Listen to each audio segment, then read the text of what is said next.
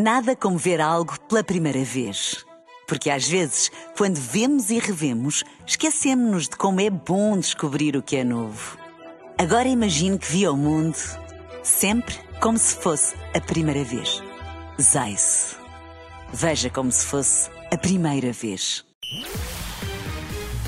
Branca. E vamos à bola branca desta sexta-feira com Carlos Dias. Olá, Carlos, bom dia. O que é que nos trazes? Olá, Teresa. O interesse do Barcelona em Florentino, jogador do Benfica, ainda Carlos Carvalhal deixa o Celta e Tiago Tomás, que não regressa ao Sporting na próxima temporada. Vamos a isso. É a bola branca agora que faltam 15 minutos para a uma da tarde.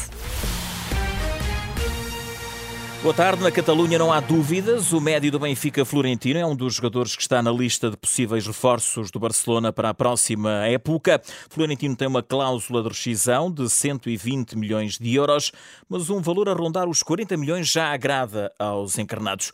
O jornalista Adrià Albetes, da Rádio Cadena Ser Barcelona, explica em Bala Branca que Florentino é um dos jogadores que está referenciado pelos catalães. É seguro 100%? É 100% seguro. O Florentino está nesta lista.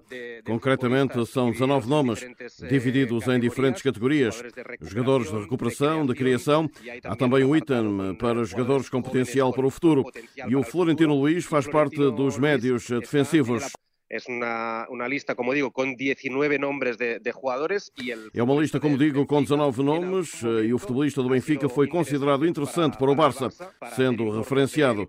Um jogador que encaixaria no perfil para substituir Sérgio Busquets mas não é dos que o clube considera mais interessantes, mais urgentes. interessantes para, para que chegue ao centro do campo. O facto de Florentino já conhecer a Liga Espanhola, por ter estado na época passada a jogar no Getafe, é um dado importante a ter em conta pelo Barcelona. O clube valora os jogadores que conhecem a Liga, a Liga Espanhola. O clube valoriza os jogadores que conhecem a Liga Espanhola, que tenham jogado aqui, e provavelmente isso influenciou o Barça. Acrescenta-lhe mais um ponto não é só pela qualidade, a nível tático, técnico, que é o que se estuda também nestes relatórios, e no caso para substituir Busquets, mas há outros fatores, e o conhecer-se a Liga Espanhola é um deles. É algo que soma entre os jogadores que possam ser interessantes para o clube. É algo que suma, não? Al final também para os jogadores que podem ser interessantes para o clube.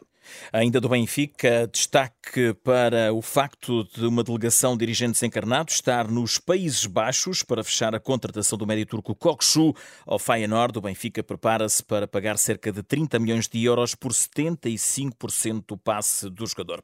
Benfica e as notícias sobre Florentino e Kokchu, mas da Catalunha, Adrián Albetes, jornalista da cadena SER, fala também de outro português que pode vir a representar o Barcelona, o médio internacional Ruben Neves. Ruben Neves é um jogador, de hecho, a mim. Ruben Neves é um jogador que, pelo que me dizem, tem um acordo com o Barça, um acordo verbal. O jogador é representado pelo Jorge Mendes, que tem uma boa relação com Juan Laporta, e a direção desportiva e outros dirigentes do Barcelona Consideram-no um jogador muito interessante. Este sim pode ser um grande candidato para reforçar o meio-campo do Barça. Mas acontece que há um problema que é a Xavi, que não está totalmente convencido e ele quer incorporar jogadores de outro perfil.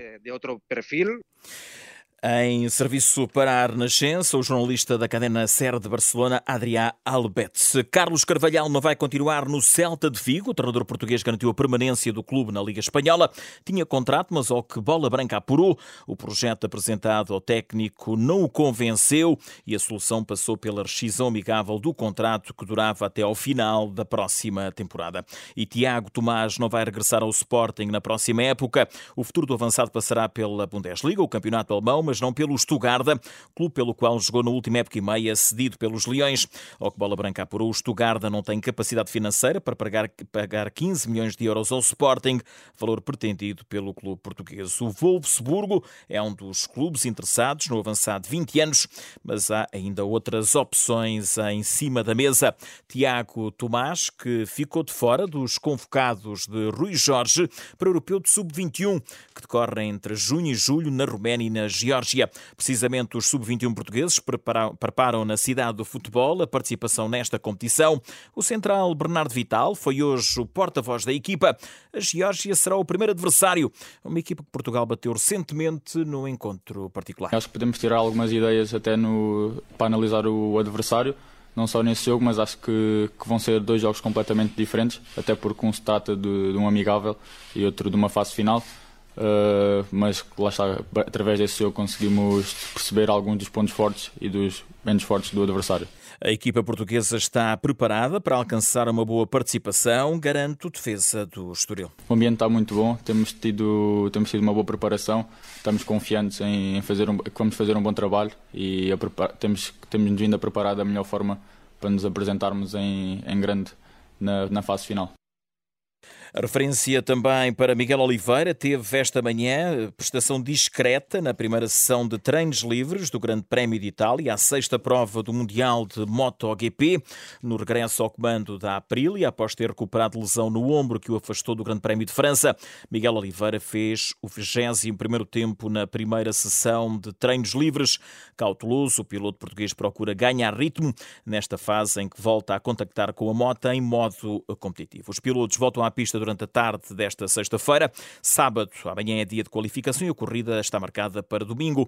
O piloto português lembra que tem boas recordações do traçado de Mugello. Mugello sempre foi um dos circuitos que desde o início de carreira, antes da vitória, já fiz muito boas prestações uh, aqui nas, nas, nas Moto 3 e também na Moto 2, uh, eh, com, com a vitória, no, enfim, com, com grandes, grandes memórias e isso leva-me sempre a querer participar em Mugello e a querer fazer bem. Portanto, é um circuito que, que traz essa, uh, essa sensação especial. No basquetebol, destaque para o dia de hoje, porque está marcado para as 19 horas o terceiro jogo da final do play-off do campeonato masculino, com o Sporting a receber o Benfica. Após os dois jogos iniciais, as equipas estão empatadas.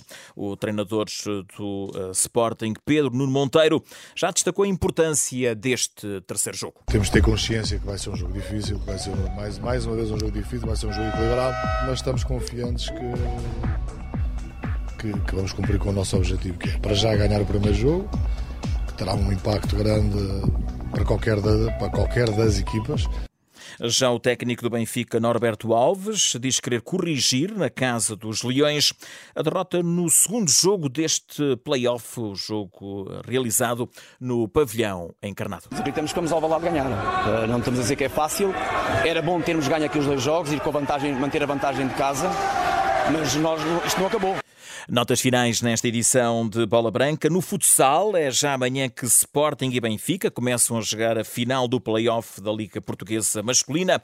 O primeiro clube a chegar às três vitórias garante a conquista do campeonato. Mais em rr.sa.pt. Boa tarde. Nada como ver algo pela primeira vez. Porque às vezes, quando vemos e revemos, esquecemos-nos de como é bom descobrir o que é novo. Agora imagine que viu o mundo sempre como se fosse a primeira vez. Zais. Veja como se fosse a primeira vez.